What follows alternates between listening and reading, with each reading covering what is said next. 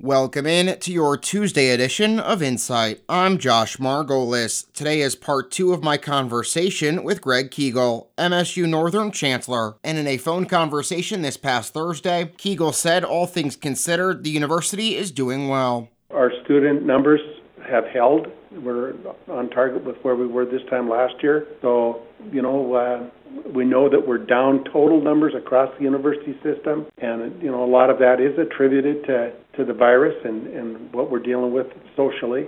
So, but yeah, I, I think Josh, as far as where we are today, we're you know I think we're doing okay. Has there been any impact to I guess classrooms or staffing shortages, anything like that, as of yet with this wave? No, but that's what we're worried about. What you worry about is uh, you know you worry about everything. You worry about how sick people will get, and and uh, but at the same time, I worry too about a certain department being hit hard, and you know our inability to, to provide the service that we need to provide. So our our departments, there's there's a number of departments on our campus, of course, and some of them aren't staffed with a lot of people, and and those those departments that are one person deep or two people deep, you know, they're very vulnerable. And so you know we're thinking about doing different types of things. This morning we talked about Team A and Team B and, and trying to make sure that uh, both teams don't get sick at the same time. You know, those things. It's all a, a, the strategy that you use in trying to do the best that you can given the situation that you're in. And just financially, how's the university doing um, at the at the moment?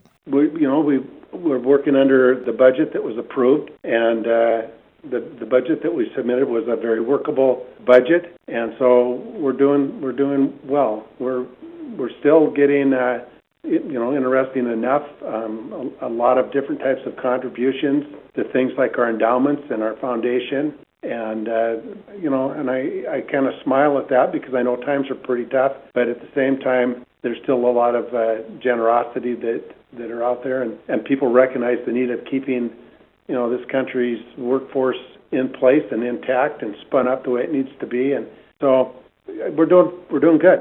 And I know it's it's a bit of a ways away, but in terms of spring graduation, what are kind of the plans for that? Well, right now, I, my plans are to keep everything open, and which would mean that um, we would do a you know the, the traditional graduation, which would be you know face to face. When COVID first hit a couple of years ago, I had to cancel graduation, and if you remember, we canceled all the events on our campus and shut certain buildings down. And I, I'll just tell you, that's the last thing that I ever want to do again. So our plans right now, moving forward, and we'll we'll just see because it it is literally day to day, would be to have a, a full traditional graduation. And that does it for your Tuesday edition of Insight. For New Media Broadcasters, I'm Josh Margolis.